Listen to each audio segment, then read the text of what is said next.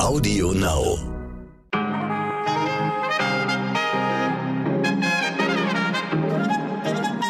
Guten Morgen zu einer neuen Woche mit heute wichtig äh, und mir, meine Damen und Herren, Michel Abdullahi. Es ist ein herrlicher, sommerlicher Montag, der 30. August. Sie müssen es nur fühlen. Und das haben wir heute für Sie.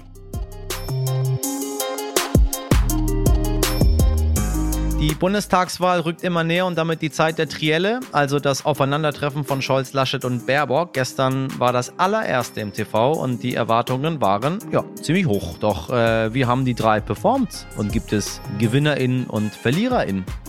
Das analysiere ich gleich mit dem politischen Kabarettisten Florian Schröder, weil er es besonders, besonders gut drauf hat. Ich freue mich schon drauf und Sie können gespannt sein.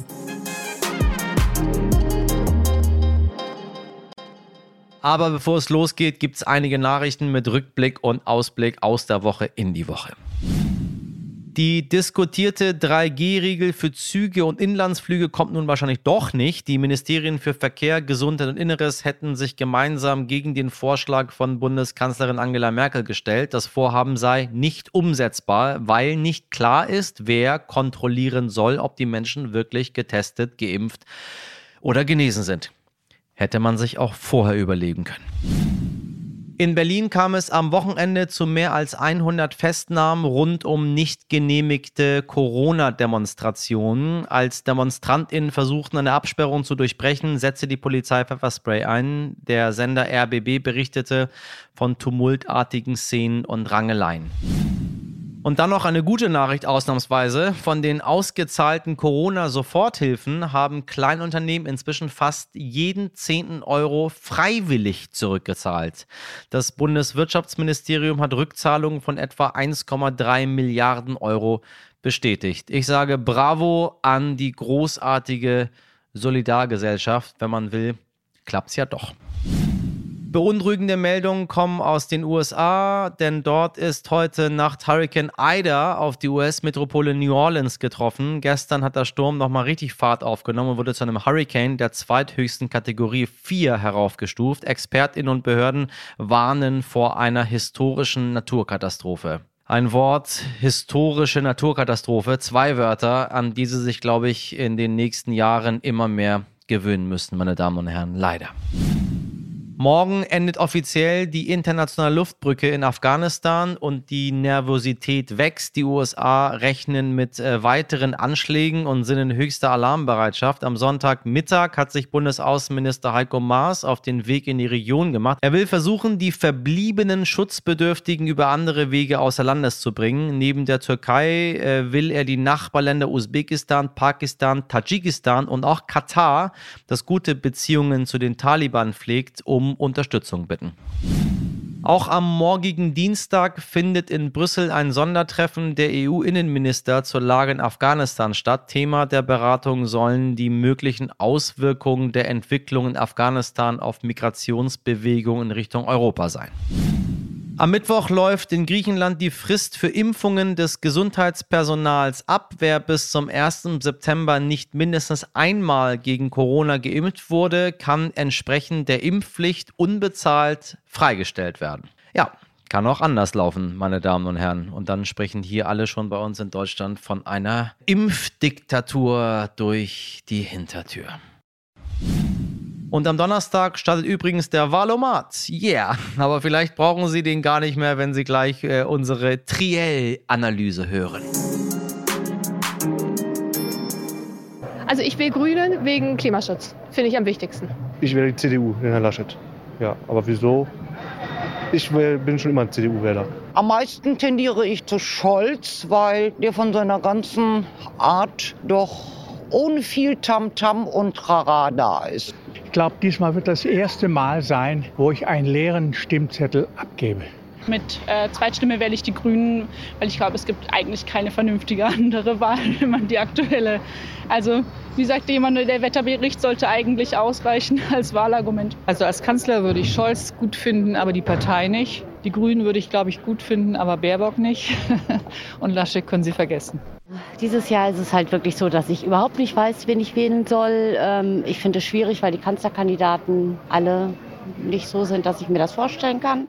Ja, das äh, war schon mal ein erster Stimmungstest von der Straße. Äh, und damit wir uns alle eine Meinung bilden können, treten Olaf Scholz, Armin Laschet und Annalena Baerbock zu den sogenannten Triellen an. Gestern das erste bei RTL.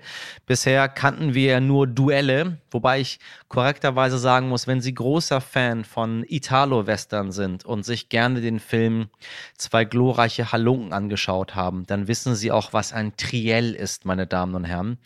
Äh, in der Politikszene der Bundesrepublik allerdings neu. Deswegen dazu ein kleiner historischer Rückblick von meinem Kollegen Martin Schlack. Das erste Kanzlerduell im Fernsehen hat es 2002 gegeben. Damals trafen Gerhard Schröder und Edmund Stoiber gleich zweimal aufeinander. Seitdem hat vor jeder Wahl exakt ein Duell stattgefunden. Einem zweiten Termin hat sich Angela Merkel stets erfolgreich verwehrt. Für Gesprächsstoff gesorgt haben nach den Duellen häufig eher Äußerlichkeiten als Inhalte. Wir erinnern uns an Merkels Schlandkette 2013. Das Triell gestern Abend war eine Premiere. Zum ersten Mal sind die Kanzlerkandidatinnen von drei Parteien aufeinander getroffen. Bis zur Wahl gibt es noch zwei weitere Trielle, und zwar am 12. und am 19. September. Die Umfragezahlen haben sich in den letzten Wochen immer wieder verschoben. Olaf Scholz ist mit der SPD aktuell ja auf Platz 1. Doch konnte er auch im ersten Triell punkten. Ähm, ja, wer geht als Gewinner raus und wer als Verlierer? Und das natürlich beides auch in der weiblichen Form, meine Damen und Herren. Falls Sie es verpasst haben, hier ein ganz kleiner Zusammenschnitt von gestern Abend. Man kann für klimagerechten Wohlstand und damit auch einen gerechten Klimaschutz äh, sorgen, indem man die Einnahmen des CO2-Preises direkt an die Bürgerinnen und Bürger wieder zurückgibt. Das ist unser Vorschlag durch ein Energiegeld. Können Sie noch mal erklären, wie man das macht? Wissen Sie, es ist so lustig, dass Sie die ganze Zeit regiert haben und dann stellen ja, Sie, Sie, bei, dann stell, dann stellen Sie bei allen Themen. Nein, nein, Entschuldigung. Sie haben ja jetzt eine Frage gestellt, ich beantworte Sie jetzt gerade. Zweitens, ist aber doch nach der Energie das große Kunststück, unsere Industrie zu verändern. Und da passt es auch nicht in so einer Phase, ja, immer neue Vorschriften, immer neue Verbote. Sie beide sogar Steuererhöhungen jetzt noch für die Unternehmen, von denen wir ja eigentlich wollen, dass sie jetzt investieren. Die CDU-CSU hat es bisher immer verweigert, dass wir mehr Strom produzieren. Aber wir brauchen für all das, was wir uns vorgenommen haben, mehr Strom aus Windkraft, aus äh, Solarenergie und ein leistungsfähigeres Stromnetz. Alle Vorschläge sind torpediert worden. Das ist jetzt nicht Ihr Ernst, Herr Scholz. Ich meine, Sie können nicht jetzt spielen wie Angela Merkel und reden wie Saskia Esken. Da sehen wir, was das Problem ist. Sie beide sagen jetzt, wir machen einfach weiter wie bisher. Wir machen nur ein bisschen Planungsbeschleunigung und dann werden wir das schon in den Griff bekommen.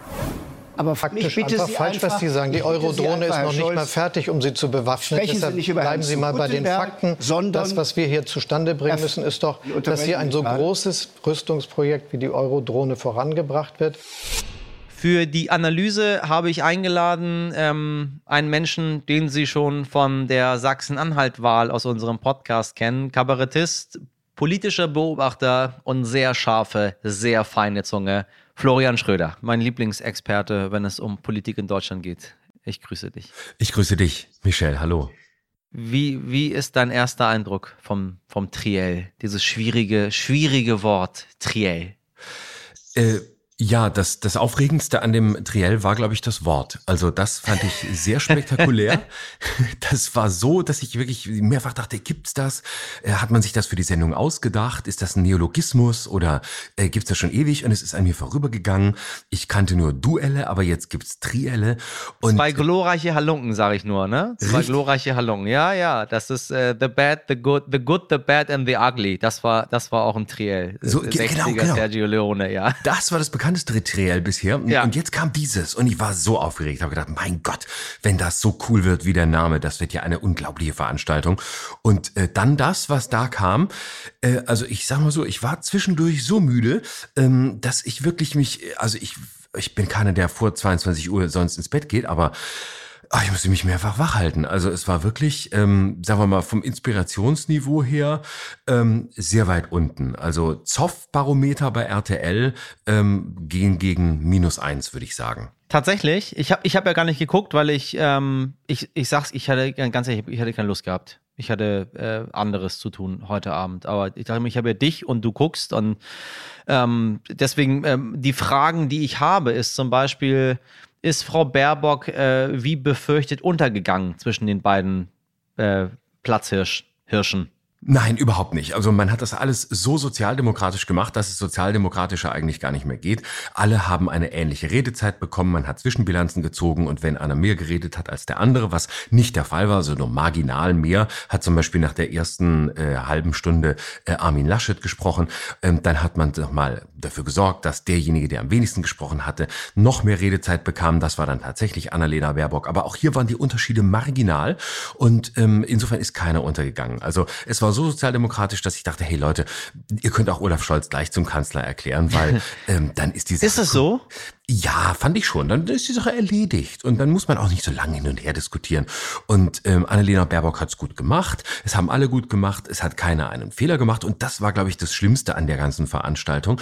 Es war mal wieder so ein Kennzeichen der Fehlerlosigkeit unserer Gegenwart. Aalglatt aalglatt. Man hat einfach nur versucht, alles richtig zu machen. Und solange man alles richtig macht, macht man schon mal nichts falsch. Und wenn dann zwar nichts Besonderes inhaltlich rüberkommt, dann ist das auch nicht so wichtig, weil man hat ja nichts falsch gemacht.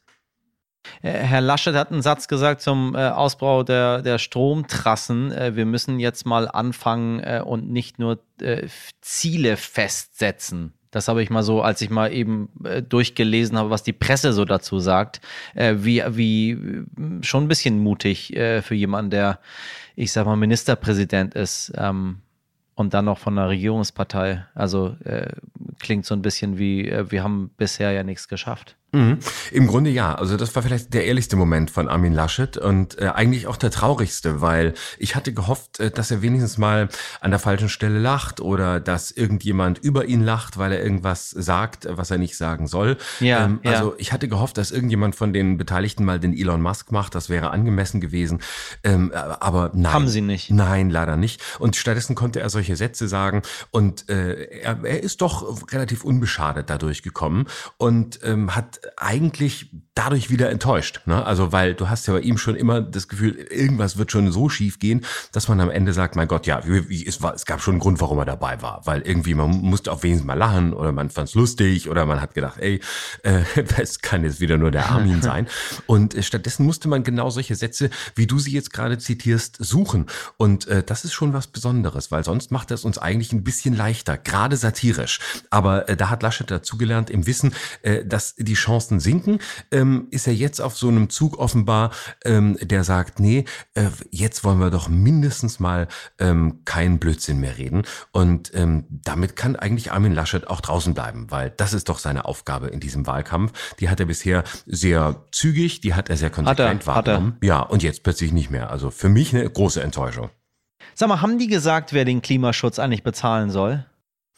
Äh, das wurde äh, so konkret nicht gesagt. Äh, nee, ich kann mich nicht dran erinnern. Vielleicht bin ich da auch kurz eingenickt, aber ich glaube, das wurde, ich glaube, das, das wurde nicht gesagt. Ich glaube, ich weiß es nicht. Wahrscheinlich der Bundeskanzler aus dem, aus dem, aus der Portotasche oder so, ne? Irgendwie zu Hause gibt es sicher noch ein Säckchen, wo ein bisschen Geld liegt oder unterm, unterm Kissen oder so. Also irgendwie so war, so habe ich es verstanden. Also so wirkte das Ganze. Und ich meine, das ist ja jetzt auch nicht unrealistisch. Also klar, da wird schon, wird, wird noch, ist ja genug Primat, Privat Privatvermögen bei den Bundeskanzlern so, der Republik. Was ist mit Herrn Scholz, der, ähm, der auf der einen Seite ja wirklich vehement fordert, äh, klares Bekenntnis zur NATO? Ja, er ist ja in, in Regierungsverantwortung äh, und dann wird aber eine Koalition mit der Linken nicht ausgeschlossen, ähm, was sich einfach widerspricht. Also so zu 100 Prozent. Wenn jemand was gegen die NATO hat, dann ist es die Linke. Also ich hatte den Eindruck, dass ähm, äh, Olaf Scholz auf jeden Fall nicht mit äh, der Linken regieren will. Das hat er tatsächlich. Ich, ja, das hat er glaube ich auch gestern oder vorgestern schon gesagt, dass er das nicht möchte. Er hat es jetzt da nicht so explizit gemacht, aber das merkte man schon deutlich. Also er hat sich wieder sehr zur NATO bekannt und ähm, Olaf Scholz und die Linke zusammen, also das, das kann man sich wirklich beim besten Willen nicht vorstellen. Also ähm, ich meine, jetzt hat er es geschafft, innerhalb der SPD das Unmögliche zu erreichen, nämlich dass ihm die SPD nicht in den Rücken fällt als Partei. Also das ein SPD-Kanzlerkandidat einen Wahlkampf mindestens bis jetzt überlebt, ohne dass er gemeuchelt wird von den eigenen Leuten, die das Ganze als Unterstützung deklarieren, das hat man ja noch nicht erlebt. Also das ist ja eine ganz neue Situation. Und das muss man Scholz wirklich zugutehalten, dass er das hingekriegt hat, dass sogar Esken und Kühnert schweigen äh, und sagen, nee, wir müssen jetzt stramm hinter ihm stehen als, als Partei. Äh, wir können jetzt nicht da irgendwie von der Seite reingrätschen oder irgendeine, äh, irgendeinen Flügelkampf aufmachen, was die SPD ja sonst sonst gerne macht oder ihn anderweitig ähm, in einen Dolchstoß äh, äh, verwickeln. Nichts dergleichen. Also es ist ja geradezu schockierend, wie, wie einheitlich, brav und straight die SPD hinter diesem Mann steht, so als wollten sie dieses Mal wirklich regieren. Und ähm, an der Stelle muss ich sagen, da hat Scholz natürlich wirklich leichtes Spiel. Er kommt aus der Regierung, er kann die Gelassenheit des Finanzministers zeigen, er kann zeigen, ja. dass er äh, letztlich der Mann ist, der zuständig ist fürs Geld. Und man kennt es aus dem Kleintierzüchterverein. Ähm, wenn am Ende gar keiner mehr in eine äh, höhere Position will, dann lässt man es halt irgendwann ähm, den machen, der ähm, für die Kassen zuständig ist. Und der ist zwar der langweiligste von allen, aber man sagt, komm, das Geld zählen konnte auch, dann kann er den Vorsitz vielleicht auch und den Kanzler erst recht. Ähm, das ist witzig, dass du das sagst, weil ich muss mich, ähm, es ändert mich so ein bisschen an Hamburg, ne? Unser, unser Herr Tschentscher äh, kam ja auch aus einem ganz bestimmten ähm, Ministerium für ganz Deutschland gesagt oder in Hamburg aus einer ganz bestimmten Behörde. Äh, keiner wollte es machen letztendlich, ne? Richtig. Und dann lässt man den, der, der das Kassenbuch führt, ne? Genau. Und ähm, in dem Moment sagt man, hey, jetzt nehmen wir Scholz und jetzt gucken wir mal, wie er es macht. Und äh, jetzt macht er auch keine großen Fehler, hält sich an den richtigen Stellen zurück. Und ähm, Scholz macht zwar den Eindruck, dass er verstanden hat, dass gerade Wahlkampf ist, aber äh, ansonsten macht er das ja sehr schlau. Also er ist da und äh, lässt im Grunde genommen sehr merkelesk die anderen beiden Leichen an sich vorbeiziehen, nämlich äh, Baerbock und Laschet, äh, guckt sich an, äh, wie die sich blamieren, wie die äh, nichts hinkriegen, wie die ihre Bücher halb abschreiben, guckt sich einen Skandal nach dem anderen an und weiß, ja, ich habe auch ein Buch geschrieben, aber das ist nun mal so langweilig, dass noch nicht mal Plagiatsjäger Lust haben, 20 Euro dafür auszugeben. Sag mal, ähm, glaubst du, dass äh, Wahldeutschland, also ich meine damit, äh, das, Wort äh, gibt es natürlich nicht, aber die Menschen, die wählen in Deutschland, ähm, dass die durch das Triell jetzt irgendwie äh, beeinflusst worden sind? Oder äh, geht der Wahlkampf genauso bizarr langweilig für diese für diese Jahrhundertentscheidung so weiter wie bisher. Genau, es wird genauso langweilig weitergehen wie bisher. Da haben die Beteiligten heute Abend auch alles für gegeben, dass sich daran auf keinen Fall etwas ändert. Also es soll ja auf keinen Fall so sein, dass man plötzlich den Eindruck hat, es gäbe auch mal ähm, Divergenzen, es gäbe auch mal Differenzen. Zwischendurch gab es mal ganz kurz so einen Moment, wo Laschet und äh, Scholz äh, mal kurz aneinander geraten sind, aber das war auch nicht wirklich dramatisch. Also ähm, ich glaube als Zuschauer, wenn ich jetzt nicht wüsste, wen ich wähle, ähm, ich wäre jetzt kein bisschen schlauer und würde sagen, pff, ja, okay, jetzt haben die drei da miteinander geredet. Ähm, wir haben sie im Wesentlichen so erlebt, wie wir sie kennen. Ähm, ja, und jetzt mache ich eben dann das, was ich bisher auch gemacht habe oder mache im Zweifel das, wovon ich glaube, dass es das geringste Übel ist. Also eine Wende hat das nicht gebracht. Man hat eher versucht, ähm, die, die deutsche Biederkeit ähm, des Jahres 2021 äh, in Form einer Diskussion noch einmal ähm, zu verdeutlichen. Sag mal, ist das Quatsch, dass wir sowas machen? Weil äh, wir haben es ja früher nicht gehabt in der Form. Also ich erinnere mich jetzt äh, nicht in, in, in, signifikanter Art daran, dass es in Deutschland Usus war, äh, das so ganz, ganz groß aufzuziehen. Die Amis machen es schon äh, gefühlt seit Jahrtausenden. Mhm. Äh, wir haben es ja uns immer abgeguckt. Ist es irgendwie, ist es irgendwie so ein bisschen Quatsch, dass wir das machen? Es braucht keiner. Wir können einfach so bleiben, wie wir sind. Äh, oder, äh, oder hat es doch irgendwas gebracht am Ende? Auch sei es nur zu erkennen, die sind alle irgendwie, weiß ich nicht, so wie sie sind. Äh, genau, ich würde letzteres sagen. Ich finde gut, dass es sowas gibt. Ich finde auch sehr gut, dass es so eine äh, zugespitzte Diskussion gibt, äh, wo es um die großen aktuellen Themen geht und man nochmal sieht, wie schlagen sich die drei Kandidatinnen und Kandidaten dazu.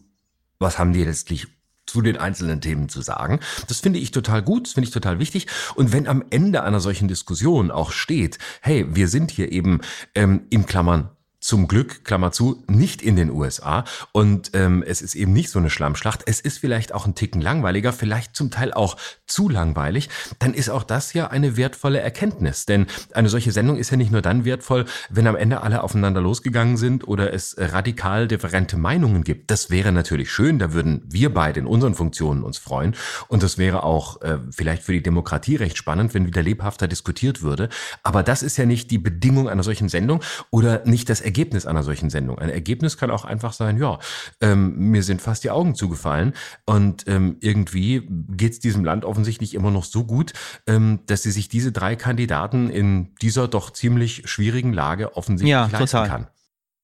Also es ist, wenn ich dich jetzt mal zusammenfassend höre, ähm, ob du geschaut oder nicht geschaut hättest, äh, es ist kein Mehrwert für dein Leben, für die Wahl und für die Nation. Nein, für mich kein Mehrwert, ähm, für die Wahl nicht äh, und für die Nation sowieso nicht. Ähm, aber ich glaube, der größte Mehrwert ist auch einfach ähm, jetzt für RTL. Ne? Also wo man sich ja jetzt als neue journalistische Marke präsentiert, wo Pina Atalay von den Tagesthemen neben Peter Klöppel steht und äh, es anschließend noch eine Nachbetrachtung gibt mit, ja. mit Günter Jauch und Mozzi Mabuse und anderen und man nochmal, ähm, ich sag mal, fast die, die bessere Diskussion anschließend führt.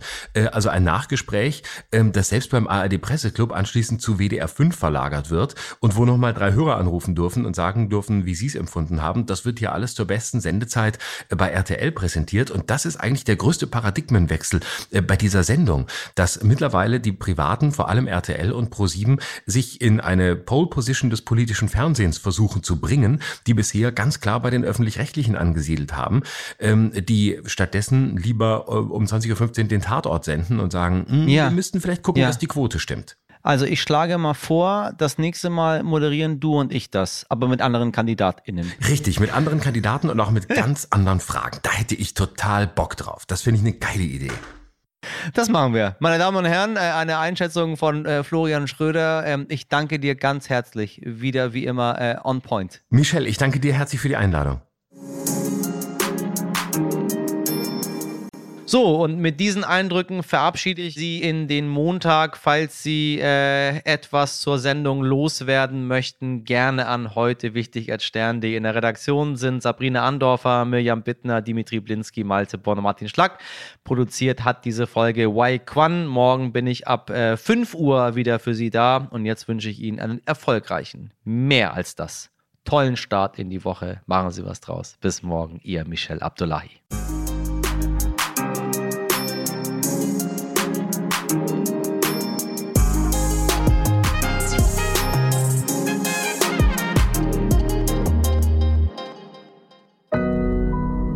Audio Now.